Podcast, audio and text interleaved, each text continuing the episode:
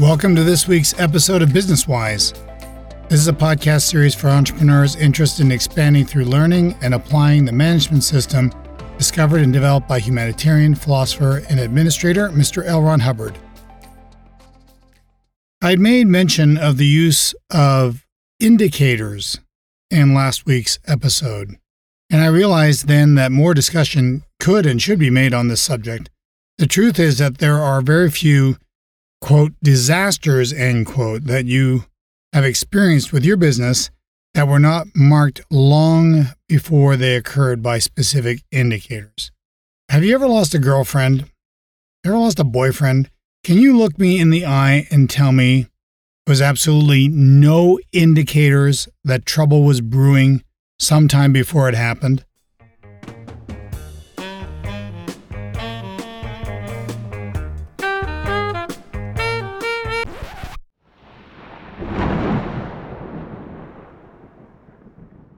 Of course, we love to stand open mouthed, gaping at such circumstances in our lives, don't we?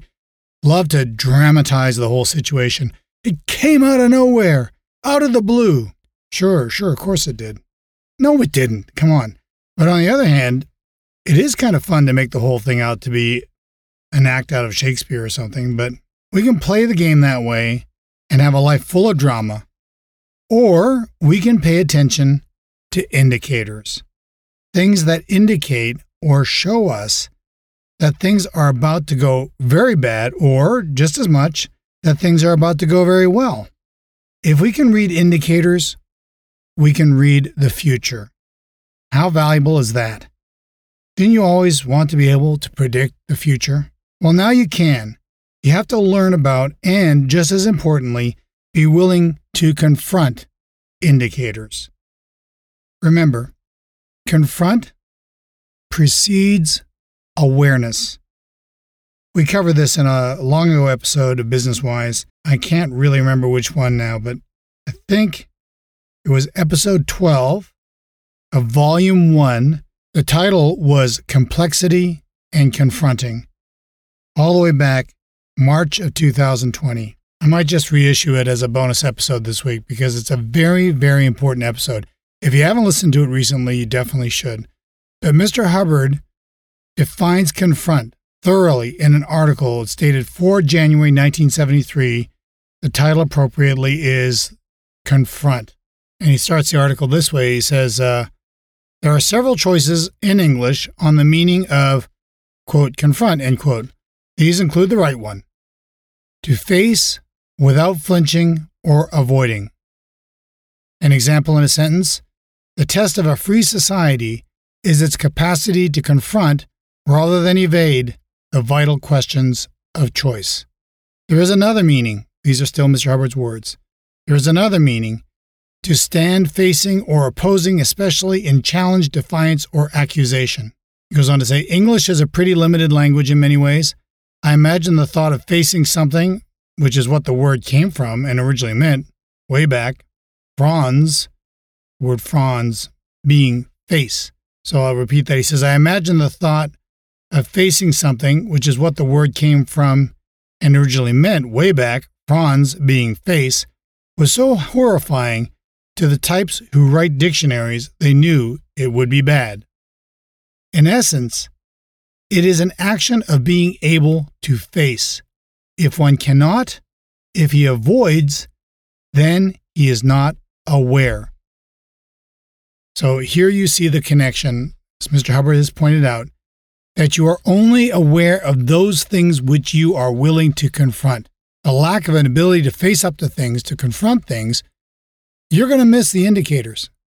You're not going to notice that your children or one of your children perhaps is morose, not happy, not willing to be in communication much, or maybe they seem all bubbly at home, but there are little indicators, you know, things lying around, things that show maybe uh, that they're not always on schedule, that you don't always know where they are, just indicators, indicators. And then disaster falls, and we kind of go, gosh, how did I miss those signs, those indicators?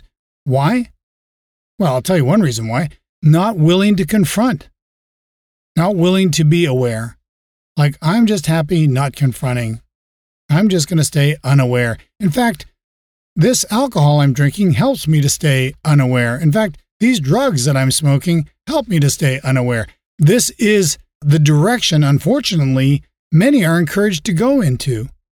You know, to reduce awareness, to reduce confront. And so we end up with a very docile uh, society able to be manipulated. Isn't that so?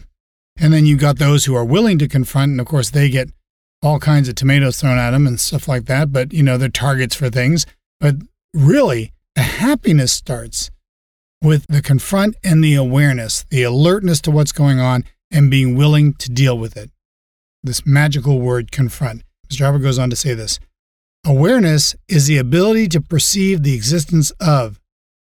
In the dictionary, it also fails to confront that and says awareness, the quality or state of being aware, and aware means marked by realization, perception, or knowledge. These chaps couldn't confront, and so conceived awareness to be figure figure, like, you know, it gets very complex, which is, by the way, an indication of a lack of confront, and that was covered in the earlier episode that I referenced. So he says, um, we are moving out of the range of language when we want to say he could stand up to things and wasn't always shrinking back into himself and avoiding, so he could be fully conscious of the real universe and others around him. And that's what confront means. If one can confront, he can be aware. If he is aware, he can perceive and act. If he can't confront, he will not be aware of things and will be withdrawn and not perceiving. Thus, he is unaware of things around him. That's the tech of it, L. Ron Hubbard. Tech is short for technology. He's giving you know how that can be applied. That's the definition of technology, isn't it? Applied knowledge. He says that's the tech of it. So, the ability to use indicators, if you, let's put it to you this way if you can't confront and be aware of indicators, you're going to be continually caught off guard. You're going to be surprised by the things going on in your business. You're going to be surprised about the things going on in your family life. You're going to be surprised by things that are going on with your body. How many people do you know that are not willing to confront themselves and their own issues and therefore stay unaware? And then suddenly, oh my gosh, I've got this terminal illness or I've got this you know, I've got to now uh, confine myself to, you know, certain uh, levels of activity because, you know, I was not aware of what was going on with me. Well, it starts with an unwillingness to confront what is going on with you. And the ability to confront that raises one's awareness then. And of course, with that perception, one is able to act, one is able to do something about it. You won't be able to deal with it if you're not aware of it you won't be able to be aware of it if you're not willing to confront it. Also, by the way, it goes for what's going on with mankind right now and what's going on with our society right now. That's not good. But too few people are willing to confront it. And so, therefore, they're not really aware of it. They might be a little bit aware of it. You know, well, yeah, they'll talk about it at a dinner party or they'll natter to their friends about it. And, you know, it's all this and it's all that. But what are you seeing in the way of their ability to act and do something about it? See, there's a missing point there. There are indicators going on in society right now. And are we truly aware of them? Are we really confronting them? That is the million dollar question. Because if the actions are not taking place, then one could hardly say that one is truly aware. Wouldn't that be so? Anyway, I got on my soapbox again. But here we are. This is an article of 16 May 1965, written by Mr. Hubbard. It's called Indicators of Orgs. Uh, org is short for organizations. This is a reference on indicators of orgs. Let's first look at, before we start on the article, let's look at some definitions. So, indicator, according to Mr. Oxford, is, quote, a thing, especially a trend or fact that indicates the state or level of something. And he gives an example. Car ownership is frequently used as an indicator of affluence. So, the guy's got a nice car, that's an indicator that he's probably loaded, right? And that comes from the word indicate, which means point out, show. An example they use here is dotted lines indicate the text's margins. Okay, so it points out something, it indicates something. And that is from early 17th century, from Latin indicat, pointed out, from the verb indicare, from in towards, and dicere, make known. So you are moving it in the direction of making it known. It's towards making known. It's an indicator. We don't know it all yet, but we have an indicator that's pointing out something here. Now, Mr. Hubbard has a definition which is listen to this, pretty good. He says, quote, a visible manifestation which tells one a situation analysis should be done. Situation analysis is basically a breakdown of a situation, right? So he says, a visible manifestation which tells one a situation analysis should be done. An indicator is a little flag sticking out that shows there is a possible situation underneath that needs attention. Some indicators about orgs or its sections would be dirty, that's an indicator. Place is dirty, that's an indicator. Something's wrong. Or not responding, hey, we're not getting any answers from this department. Must be something going on there. It's an indicator. Or going insolvent, hey, suddenly we're insolvent. That's an indicator. Or complaint letters. Oh, we're getting all these complaints. That's an indicator. Confront it. Or any non optimum datum that departs from the ideal. So if you have a clear idea of what your ideal would be for your organization, for your family, for yourself, those little things that indicate that are the departure from that, they are indicators and they lead to something if you investigate. Okay. And he goes on to say something that signals an approaching change rather than finding the change is already present and confirmed. Do you really want to know about everything after it's happened? Wouldn't you rather confront and be aware of the indicators before these things happen and the changes occur?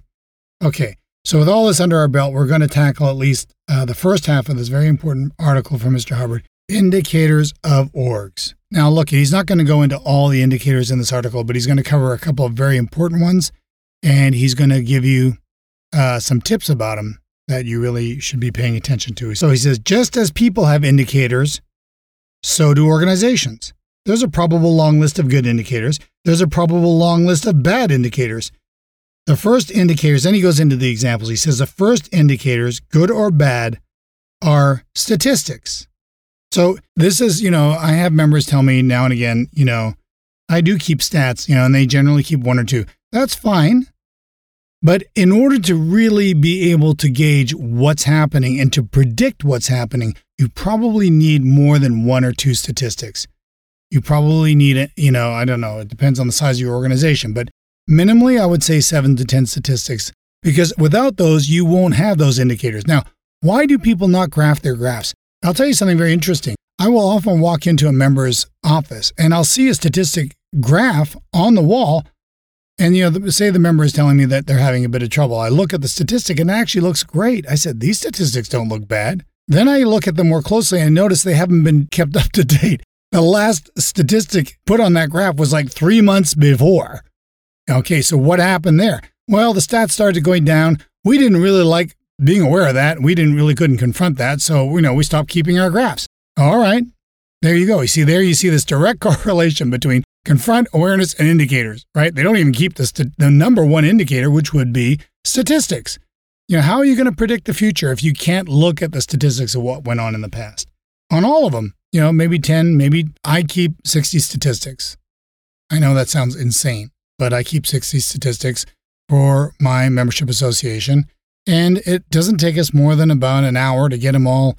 Uh, you know, of course, they're you know computerized, so we have them all st- graphed and ready to go within probably about a half an hour after we end our week, maybe an hour at most if we drag our feet a bit. So once you get the hang of it, it's not a big deal. You don't have to keep 60 statistics. I'm not telling you you do. You might, but you don't necessarily. But certainly most of my members don't keep enough.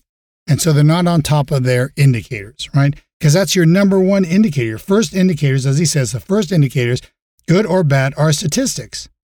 When these are rising, the rise is a good indicator. When these are falling, the fall is a bad indicator. So there's your number one indicator statistics.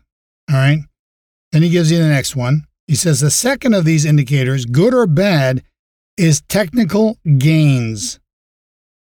Okay, what does that mean to you? Technical gains. It means that the technology that you're using in your organization is in use, it's being used correctly. If you have a, you know, a cabinet making organization or company, The cabinets are being made according to the technology that you have validated as the correct know how to assemble and build the bookcases and cabinets and tables and so forth that you want to produce out of your shop, that you are promoting out of your shop. That technology needs to be known, it needs to be duplicated, it needs to be applied with precision. And when it's not, that's a bad indicator. If you start looking at some of the uh, cabinets that are coming out of the shop and you notice that the finish isn't done the way that you expected it to be done, the way that you have directed for the finishes to be put on, if the joinery is not with the precision and the cuts are not made with the precision that you are expecting, uh, that you are demanding in the technology, the standard technology that you are using or you have decided to use in your shop, then you know technology is slipping out. And you know right there, that's an indicator that there's something wrong. You better start digging in on that because that's an important one. So, your statistics are very, very key and technology. These are the two probably senior most indicators that you want to be on the alert for to make sure that your organization is not headed for a dive. When the technology is in, customers are happy, people are raving about their results. When it is out, they're complaining. That is a, a quote from Mr. Hubbard. This is a bad indicator, right? Okay. So you want to always be on the alert for indicators in the area of technology. Now, look at this is what he says here. Now, I worked this into the title of this week's podcast because this is very important. How does ethics fit into all this? So let's define ethics. So, ethics has got several meanings, but the first one you should probably be familiar with as much as anything else. Mr. Hubbard says in an article from uh, August of 1950, actually, he says ethics has to do with a code of agreement amongst people that they will conduct themselves in a fashion which will obtain to the optimum solution of their problems. So, look, you say ethics is in in your organization when everyone's sort of pulling in the same way and they're all working pretty hard to make sure that the standards of uh, the technology in use in the organization are kept, that the statistics are going up, that the place is kept clean, that people are industrious, and so on. They show up on time. These are kind of like ethics. This means that the ethics of the organization is good. But ethics can also mean that section of the organization that is responsible for the ethic level of that organization. You could call that the ethics department or the ethics section, right? And its application of, of uh, technology, okay, because it has its own technology, the application of an ethics technology to raise the ethics level of a group, that would be ethics. So listen to what he says here. He says, ethics only exists to hold the fort long enough and settle things down enough to get technology in. Isn't that interesting? Uh, we can use the analogy of a barbershop. You know, look, you have certain technology on cutting hair and you have certain standards. It's your barbershop or it's your hairstylist, you know, and you're expecting guys to study and work hard at it. And you come in and everybody's, uh, you know, you do one of those uh, surprise inspections in the back or whatever, and everybody's goofing off and nobody's studying. Well, you're not going to get technology in that way, bro. You got to start putting in ethics so people smarten up and tighten up and they decide, look, we better learn this stuff. And, you know, the boss is serious about getting technology in. Like he has certain standards in this business for cabinet making, for cutting hair, for uh, landscaping, for treatment, uh, certain protocols for certain health situations. And the, say the owner is a doctor or a healer there is always this standard of technology, or there should be within the organization. If that is not going in, if that's not being maintained, and if statistics are routinely going down, well, you know something there. You know that ethics is out. And you need to apply ethics to get technology in and to get stats starting to come up again. So he says, ethics is never carried on for its own sake.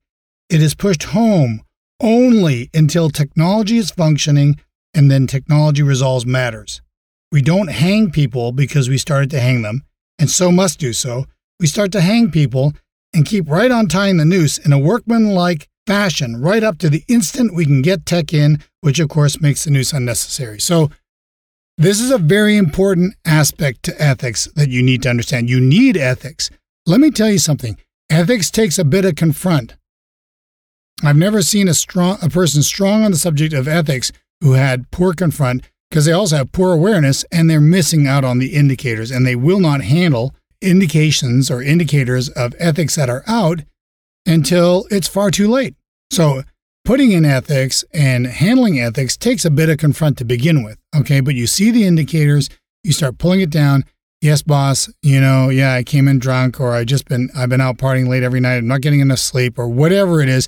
Why is this person not performing? Why are these statistics down? Why is this technology out? What is up with these indicators?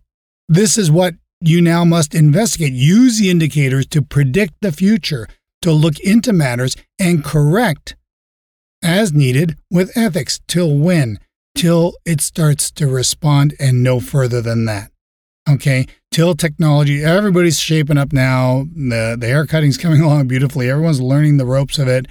Uh, they're keeping the technology in. Everybody's happy because the boss, man, he jumped on it early, and we we didn't forget that because he came in with hobnail boots and we felt it. You know, I mean, Mr. Hubbard uses very graphic descriptions here of tying nooses and all that kind of jazz. Well, uh, it, depending on the level of ethics that are out, you know, you're in the Wild West and people are like shooting each other in the streets. Yeah, you probably do need a level of ethics where you need to tie a noose and uh, hang somebody up in the gallows for all to see to keep everybody from going, you know, going completely criminal. But you know, you use what ethics you need to use depending upon the degree of ethics that are out, right? That surely must make sense. So he goes on to say that's the whole purpose of ethics to get tech in, tech being short for technology. That's the whole purpose of ethics to get tech in, and we use enough to do so to get correct standard tech in and being done when there are lots of bad indicators about low and falling statistics, goofed products, and things coming off the assembly line, say, we get very handy with our investigations and put the place very nearly under martial law. We call this a state of emergency. You could call it a state of emergency. Okay, guys, things are going rough around here. You know, we're not making our numbers. Uh, it's getting more and more difficult to pay people. There's a lot of uh, products coming off the line that don't meet our standards. We're wasting time, we're wasting money we're declaring a state of emergency. You know, if you want to know more about emergency, I did earlier podcasts on that formula. It's very precise. Uh, you can just put the word emergency in the search bar in Podbean. You'll pull up, I think there's two or three episodes on the emergency formula. There's also many LRH writings on the subject. But anyway, you get the idea. Martial law, state of emergency. He says once emergency is declared, listen to this carefully, and I don't want you to take it the wrong way. He says once emergency is declared, you usually have to put a head or two on a pike to convince people that you mean it. So, what does he mean by head on a pike? Well, back in the Middle Ages, you know, they'd hang a couple of criminals or behead a couple and put the head on a pike in the square or at the front gates of the city, and people knew, well, you don't mess around in this town, you know, you keep your nose clean. And, uh, you know, he's using very graphic, descriptive kind of uh, you know, Mr. Hubbard's also a writer, so it's it's uh, very impinging. But you get the idea. Maybe you need to fire somebody. Maybe you need to demote a couple of people. Maybe you need to send a few people home early. You know, put a head on a pike. People will start to go, "Whoa, he means business." When he says we're going to start turning the scene around, we're going to start putting technology in. Well, he means it, doesn't he? I mean, he's not messing around. You don't even have to be loud about it. Just be real about it and be firm about it and you know, make an example of a couple of people, and uh, next thing you know, everybody's behaving themselves better, you know? He says, after that, this is Mr. Hubbard, he says, after that, necessity level rises and the place straightens up. Ethics then is the tool by which you get good indicators in by getting tech in. Ethics is a steamroller which smooths the highway. So once the road is open we're quite likely to skip remaining investigation, let it all be. But then he says, but somebody promising to be good is never good enough. We want statistics, bettered statistics. So, moral of the story first of all, get your confront up, bring up your awareness, what's going on in your business or in yourself or in your family or in mankind. Doesn't have to be uh, just your business, you know, just make a habit of starting to be, of confronting things. It doesn't mean you have to be, as Mr. Hubbard went over earlier, antagonistic about it or confrontational. You're just there facing it and you see what is. You know, you perceive what is and then you can handle what is. So that's number one confront and raise your awareness and be alert for these indicators. The two major ones down statistics or up statistics in a thriving scene, or lack of technology or out technology, Or, of course, technology in and everybody happy. And that's another, these are good indicators versus bad. But you start seeing those bad indicators, that's when ethics has to step in. Hey guys, that's not going to work. That's not going to cut the mustard around here. We're going to have to straighten up. And uh, you can, of course, give everybody warnings. You can use a very light gradient. But if it goes on, you might have to dismiss somebody and make an example. Like, there's your head on a pike. Oh, he means it. He's, you know, our job is uh, is uh, is at stake here. We better get going. You know, whatever it takes legally, of course. To uh, yeah, don't don't pull out a six gun in the middle of the office or something like that. We're not in the Wild West uh, anymore. At least uh, not yet, anyway. But yes, do put in ethics, and those bad indicators will start to go away. The good indicators will start to flood in, and everybody's happy. Believe me, your group is happier in an in ethics taught scene where everybody's productive and there's lots of good indicators and there's lots of money and there's lots of good results. Way, way happier than a group that has been allowed to go out ethics where there is no discipline, where there is no alertness for indicators, and people get slacker and produce more and more horrible products and services People start to quit, people are unhappy, customers are complaining. That's not the scene you want. You want a happy, thriving scene. Confront and be aware of your indicators and handle as appropriate with ethics until the good indicators come in. All right? That's uh, that's all of it in a nutshell. Hope this was helpful and um, bit of a tricky subject, a lot to cover in this one, but uh, I think you got it. So thank you very much for listening. If you liked what you learned today, give us a a like, leave us a comment, write us at info at wiseeastus.org. And um, thank you very much for listening. We'll talk again next week.